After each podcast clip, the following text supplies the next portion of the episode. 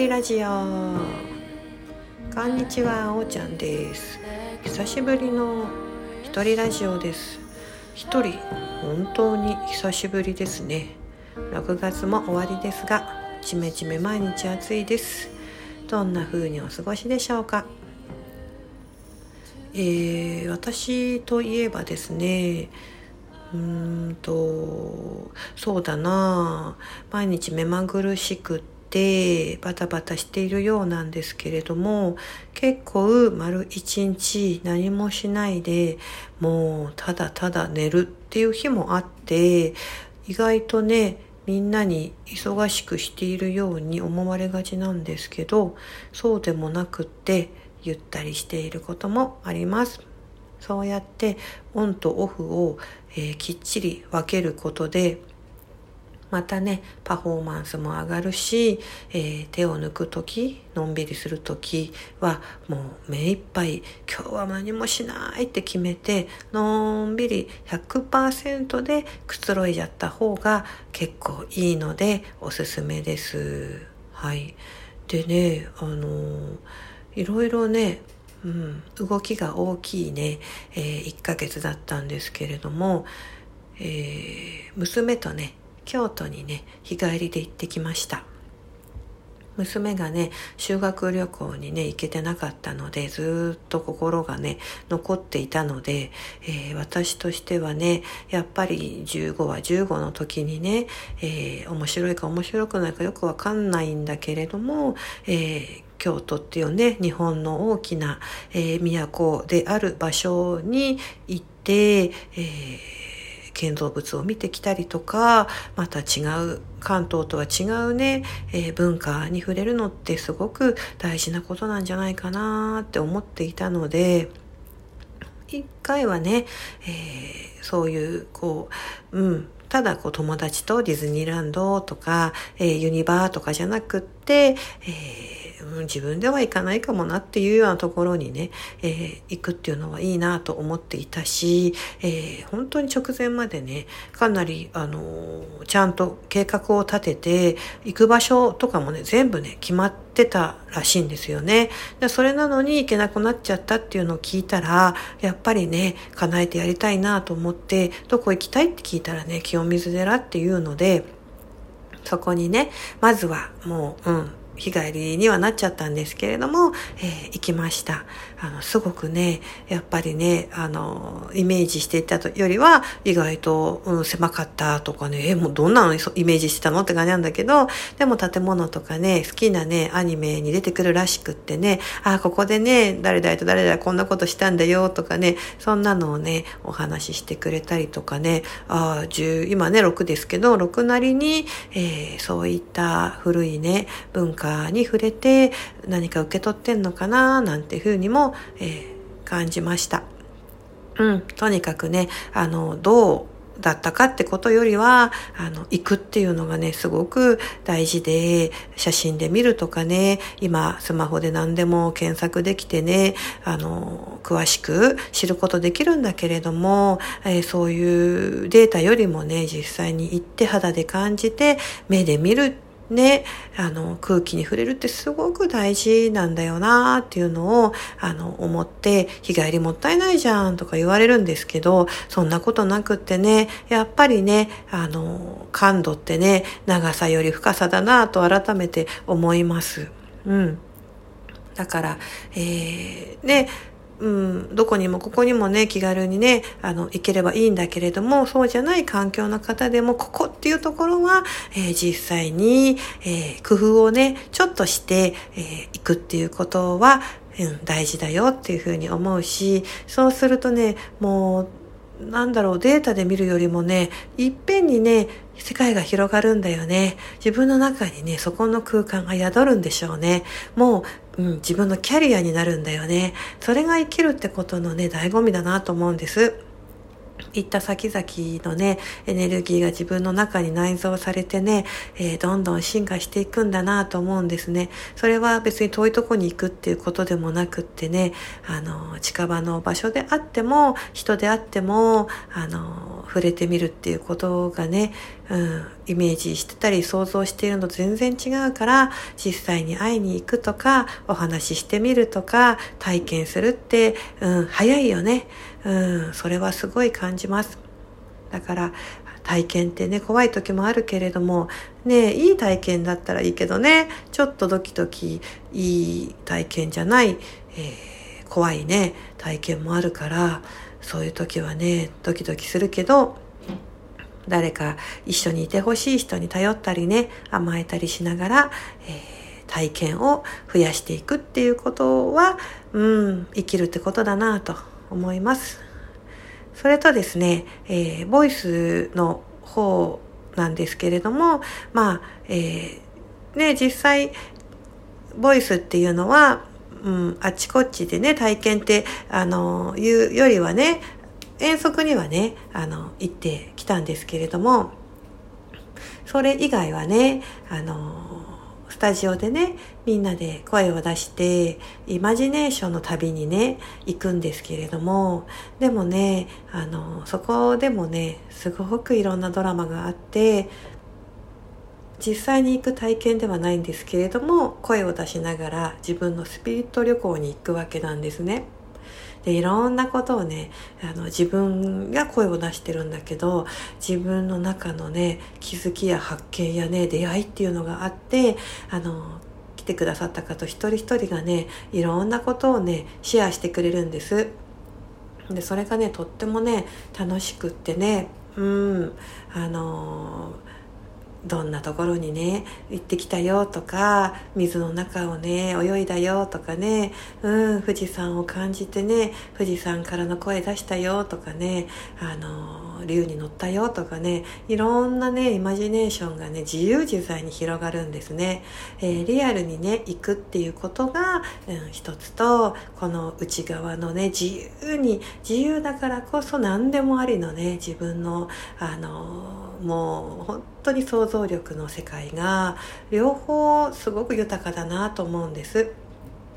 どちらかに偏りすぎちゃうとねあのまた、うん、苦しくなっちゃったりするんだけれども、えー、自分の中のイマジネーションが、えー、また実際に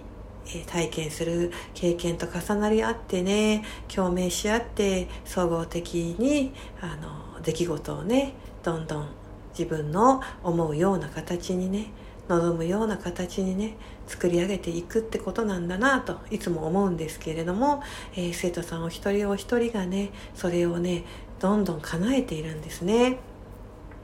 あの音楽とかがねやっぱり声出しなので音音楽響きが好きな人が多いんですけれどもあの楽器をねどんどん上手になっていっ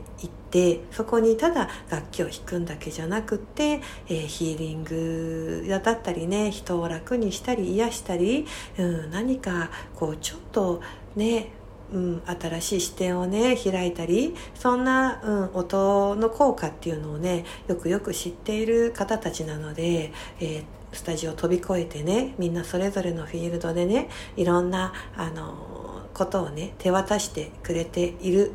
ようなんですね。またそれを聞くとねああこのねスタジオで、うん、養ったものがその方々の、えー、出会いやご縁で、えアウトプットをして誰かの何かになっているんだなと思うとねそれがすごく嬉しいなと思います。はい、で実際にねその感覚を、えー、持ちながら、えー、八ヶ岳にまでね遠足にも行ってきました。あのすごいねうん、強行またねこれも日帰りではあったんですけれども先月のね湯河原に続いて、えー、はるばるねうん、あの八ヶ岳原村の方にまで行ってお水を汲んであの2箇所でね湧き水を汲んだんですけれどもあのすごくね綺麗なお水で本当に生のお水でね上にね誰も人がいないからね上に人がいないとこんなに綺麗なんだ水ってって思うとねどんだけ人が汚してんだよなんてね人一人としてね思うところもあったんですけれども本当に冷たくてね清らかでね美味しくてねあのうんそのお水をいただきながらちょっとしとしとね梅雨の雨が降っていましたがみんなでね声を静かに森と一緒になってね出してきました。あの粒がね本当にこうね私にはブログにも書いたんですけれどもねなんだろうねもうずっと全部ボルドー色になっちゃってねあのワインの樽の中にいるんじゃないかっていうぐらい濃度の濃いねあのブルーやグリーンではなくってね赤茶っていうのかなそんなセピア的なね世界でした。で、ね、天気があんま良くなかったからって思ったんですけどそうでもないらしくってね私にはねうんすごくうんこう古いねこう本当にね年輪年季、うん、歴史ね聞いたらね縄文のあのそこがあの一番栄えた場所だなんて言ってましたけれどもそういった古い深い思いそして愛がたっぷりあふれる、うん、自然のねエネルギーがね満ち満ちていてね。でその奥にねまたね不思議なあのね現地の、えー、お知り合いのガイドさんに連れてってもらったんですけどえっ、ー、と比叡の底村って言ったかな。うんそんな場所にもね連れてってもらった。名前が合ってるかちょっと自信ないんですけどね。うん。ある日ね江戸時代くらいにそこに部落があったのにねなんかね突然亡くなっちゃったんだとかいう不思議な伝説がある村でね、うん、すごく不思議な場所で。こんなこともねもうちょっとしたらねブログにしたいなと思ってるんですけどあの一瞬まあ一瞬って言っても15分ぐらいは入れたのかな。時間が分かんないんですけどね。結構ねあの決して長くはいなかったんです。だけどとってもねあのうん一瞬でねこうダーってね情報がね入ってきてね情報ってやっぱりあの時間じゃないんですね。こう瞬間にガーって入ってきてねまだねこう消化しきれてないのでね文章にしてないんですけれどもあの近いうちにそこで感じたこともダウンロード、えー、したことをねうん、えー、ブログにでも書きたいなとは思っているので、えー、そんな時にはまた、えーこういうとこもあるんだなんていうふうに、えー、受け取ってもらえたらいいなと思います。うん、こうしてあのブログをあブログじゃないや遠足にね行ったりとか、うん、あとはねあのそうライブをね、うん、やったりだとか、えー、そうだなマルシェをやったりだとか、えー、いろいろな交流や旅を続けながら一人でも多くの人がキラキラにね笑顔でいっぱいで魂で生きていけるお手伝いをしていけたら嬉しいなと思っています。時々ここのところね何屋さんなのかなって分かんなくなる時があって基本はねそもそもねマッサージと針屋さんだったんですけどお話を伺ってあとは、うん、声を出してでお店とかでそういうビジネスのご相談をしたりとかその人自身のプロデュースやコンサルしたりだとかうん夫婦のねもっと良くなるような家族のねクリエイティブ相談に乗ったりとか本当になんだかもうもはやね自分でも訳がわからないんですけれども、えー、好きなことは歌と文章を書くことでこれをやっていきながら、えー、求められていることを、えー、できるだけその方が、えー、望む形になるようにサポートしていくことができたら幸せだなと思っています。はい、えー、おかげさまでねタウンニュースも、えー、毎月連載を載せていただいていたりだとか日めくりもね毎日6時頃起きて、え、その日のちゃんとエネルギーをその日に感じて書いてブログに上げてもらったりしていますので7月も、えー、そんなところも受け取っていただきながら楽しく過ごしていけたらと思っています。7月にはまた新しいエネルギーが動き出すと思うのでこれからもよろしくお願いします。そしてそして来月もまたどんなラジオになるのかお楽しみにしてくださいそれではまたおーちゃんでした。